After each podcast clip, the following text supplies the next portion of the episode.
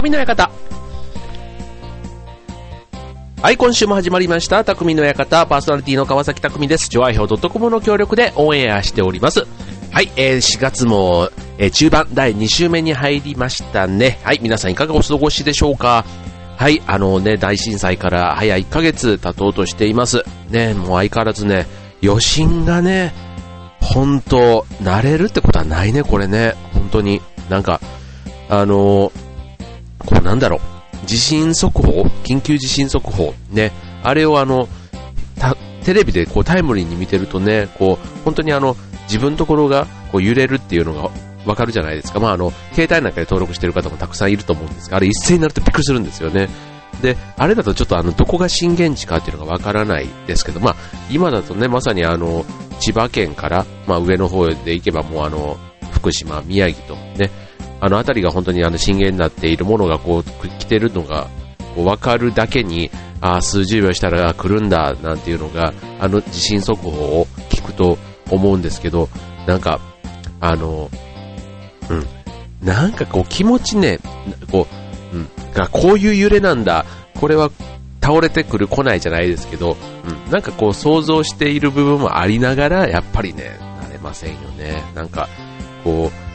今のうちにね、こうできるこう防災とか、あとはどういうね、手助けができるのかとか、なんかこう動ける人がね、動かないとダメなんだろうな、なんていうのを、なんかまさにこう痛感する、この1ヶ月ちょっとでしたけども、はい、えー、先週から復活しております、匠の館。で、えっ、ー、と、まあ、明るい話題といえばね、まあ4月変わって入学式なんかもね、えっと今週頭からやっている学校多いですよね。なんかあの、ランドセル、新しいのを背負って、ね、こう、桜がね、今、ちょうど満開の時期ですから、こう、通学している子供たちなんかもね、見ると、あ、なんかこれは普通の、なんか日常の光景だなぁなんて思いながら、そういうなんか当たり前の、なんか日常を送れるのが、いかにこう、奇跡的なことなのかっていうのもね、ちょっと思ったりもしますよね。はい。はい。そんなのもなんかね、思ったりしますけども、はい。えー、そんな中でね、えっ、ー、と、今週は、えー、エコということで、ちょっとお送りしたいなと思っています。はい。えー、いろいろね、この震災を通じて自分なりの価値観、あと何が大切か、自分にとって本当に大切なものは何なんだろうなんていう、なんかそういうのを考えた方も多いんじゃないですかね。僕はあの、年明けにやった降りてゆく生き方なんっていう映画もね、これは一つ別にあの、これが正しいということではなくて、なんか自分の今までの生き方だとか、そういうのをなんか振り返る機会になった方が多かったと、そんな感想もいただいて、うん、なんかそういうのってこう、何かきっかけというのがね、まあ今回のこの地震がっていうのもね、あの、当然その被災地の方々のね、そなんで自分たちみたいなところも絶対あると思うんですけども、あの、直接のね、そういう被害のなかった我々でさえもね、あの、今後の生き方、何を大切にすべきか、何を今やるべきか、そういうのをね、一人一人考えた機会になったんじゃないかな、なんていうふうに思います。はい。で、そんな中でね、えっと、これ去年僕があの、エコ検定なんてね、資格も取得したりして、あの、こう、で、まさに今節電、これから夏に向けてのね、節電も、あの、いろいろ言われている中ですので、はい。まずそんな、ちょっとあの、自分たちにまずできることということでね、今週はエコというテーマでお送りしたいと思います。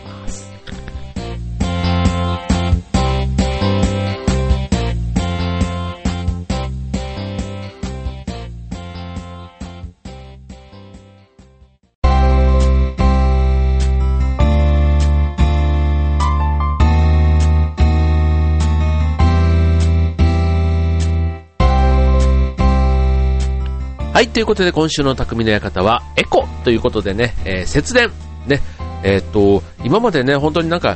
ね、節電節電なんていうのは言われてはいたものの、いかにね、多くの電気を普段使って暮らしていたかっていうのがね、本当、あの、わかりますよね。で、これあの、世の中の電力量の使用量を比率で言うと、家庭から出る電力って約4割あるそうなんですね。意外とね、なんかもっと、あの、会社とかが多いのかななんて思いきや、会社は約4割。で、家庭が4割っていうね、そんな比率みたいですね。はい。なので、えっと、家庭で節電するっていうのがいかにね、全体をこう、抑えるのに重要か。で、その過程を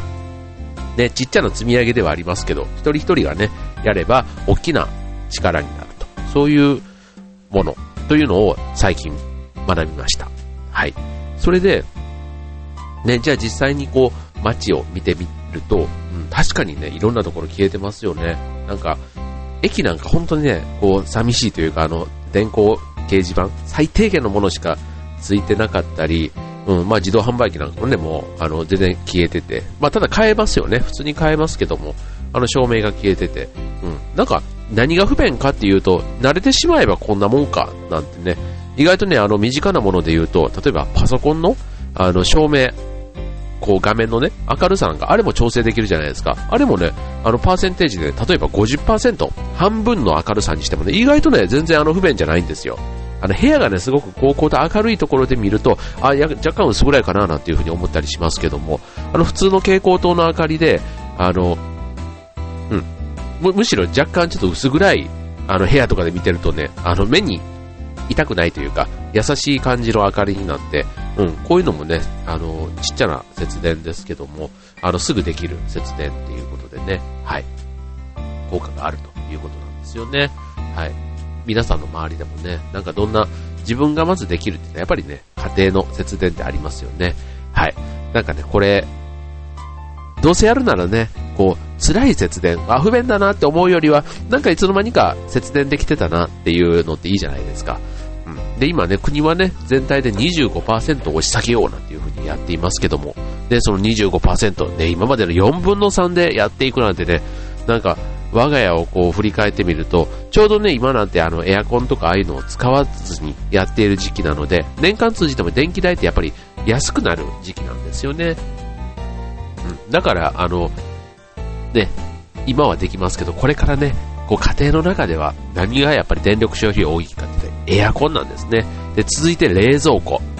ね、あとはね、テレビなんかもね、意外とね、来るそうで、で、意外ともっとね、意外だったなと思うのがね、あの、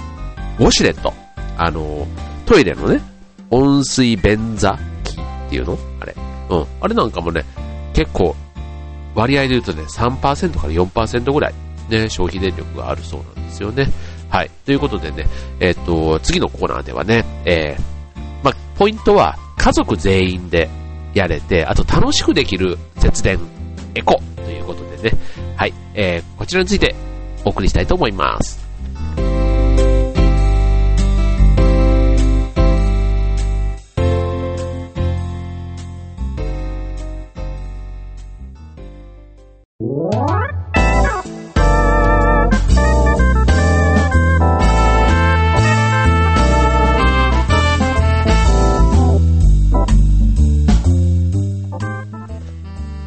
ということで、えっ、ー、と、家族全員楽しくできるエコーということでね、えっ、ー、と、お送りしていきたいと思いますが、はい。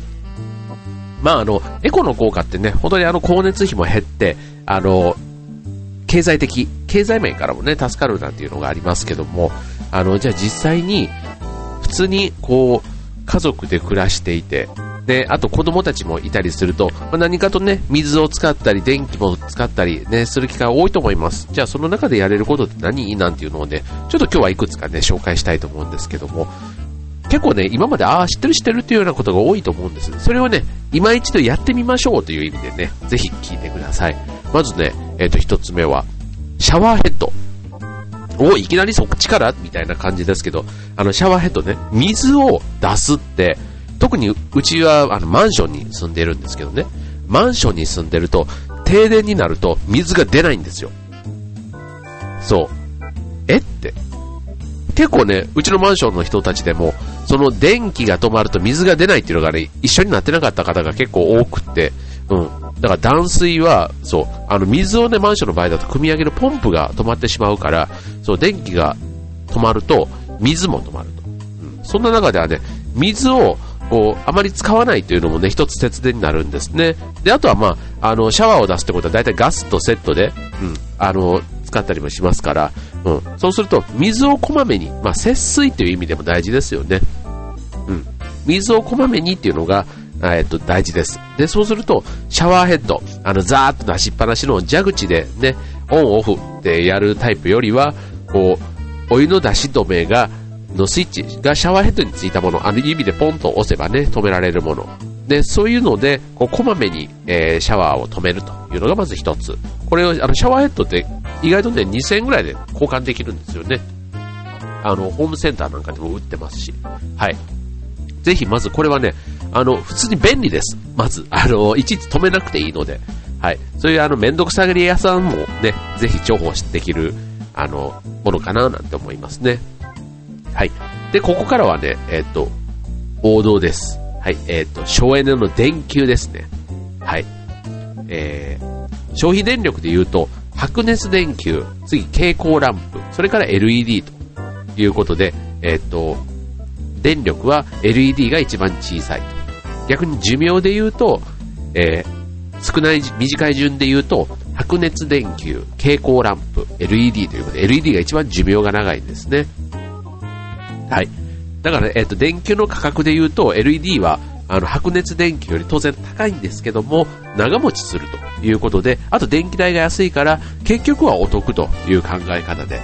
うん。言うと、あの、買い替えるなら、ぜひね、このタイミングでは省エネの電球をぜひ選んでもらいたいというふうに思いますよね。あとね、エアコンのフィルター、ね、これも結構目詰まりして汚れてるなんていうことでね、えっと、2週間に1回ぐらいはね、掃除をした方が良いんですね。だからあの、まあ、掃除機で吸い取るっていうのも一つありますし、あとはまあ、綺麗好きな方はね、シャワーでこう流してよく乾かすというところまでやればね、あの、一番綺麗にできますよね。エアコンのフィルター結構ね、あの、吸い込み口、ね、あそこに負荷をかけると、あの、思ったより冷えない、温まらないっていうのがね、あるそうなので、はい、エアコンのフィルターのこまめな掃除というところ。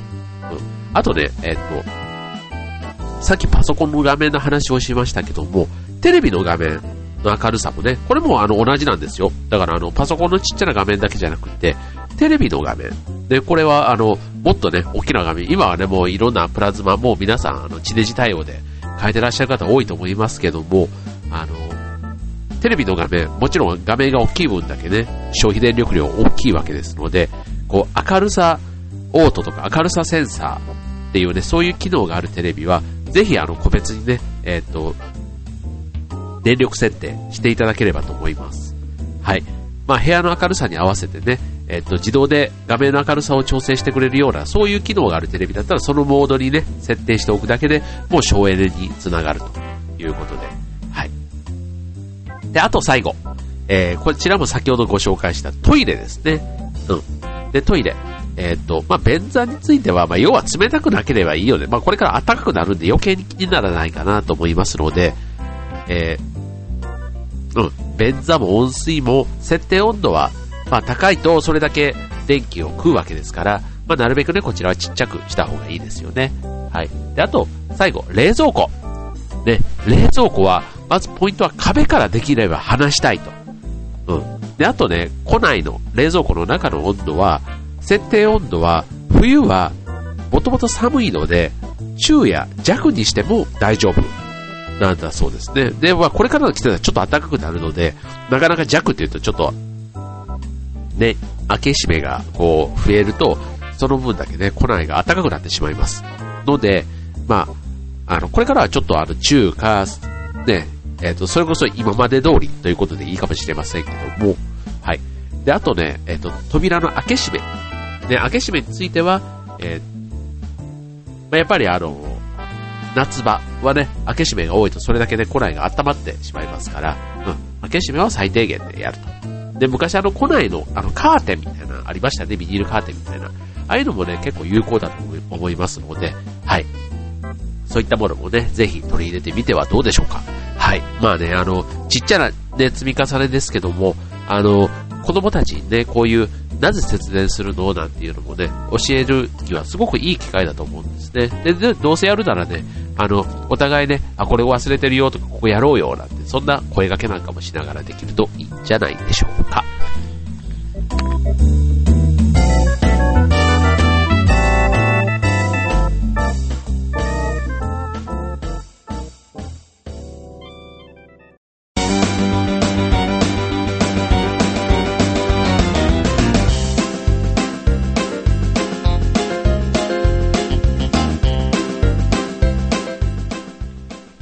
はい、ということで今週の匠の館は、すごいね、さっき言わなかったんですけど、結構お聞き苦しかったかと思うんです。あの、ね、まだね、ちょっと花粉の余韻が多分残ってるんでしょうね。なんか鼻声がね、どうもね なかなか治りませんが、はい、いかがでしたでしょうか。まあ、ね、今回のこの震災の影響で本当になんか、ね、自分たちの、こう、生活のことももちろん気にならない方はいないと思います。うん。ね、ただね、また、あとね、必要以上にね、こう、あの、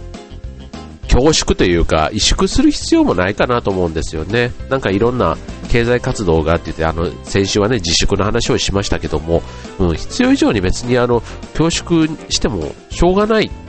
とも思うんです。ま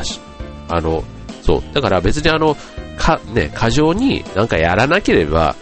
いいと思うんですよ。そこは本当になんか、あの、本当に相手のことを思ってやるっていうんであれば、そんな、ね、あの、こう、あからさまに、うん、おかしな、こう、過度な言動にはならないんじゃないのっていうふうに思ったりしますので、うん、そうするとね、まあ、お花見なんかもね、ちょっと先週なんかは結構ピークで、いろんな、あのね、あのメディアでも取り上げられていましたけども、本当にね、みんな、なんかこう、節度を持って、あとはそう東北のお酒を飲んで応援するんだな、なんかすごく純粋な感じでね、皆さんそれぞれ過ごしてるんだな、なんていうのも思いましたしね。はい。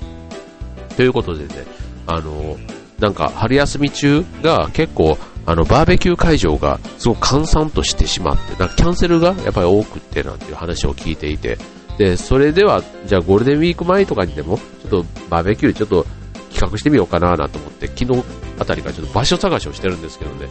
結構埋まってるんですよね。それでちょっと問い合わせで電話してみたら、確かに春休みはあのキャンセルがたくさんあって、空きだらけだったんです、なんて言ってたところも、もうこれ、あの4月に入ってからはもうずっと、うん、週末なんか特にいっぱいで、なんていう風な話も言ってましたからね。はい。まあ、こうやってね、少しずつこう、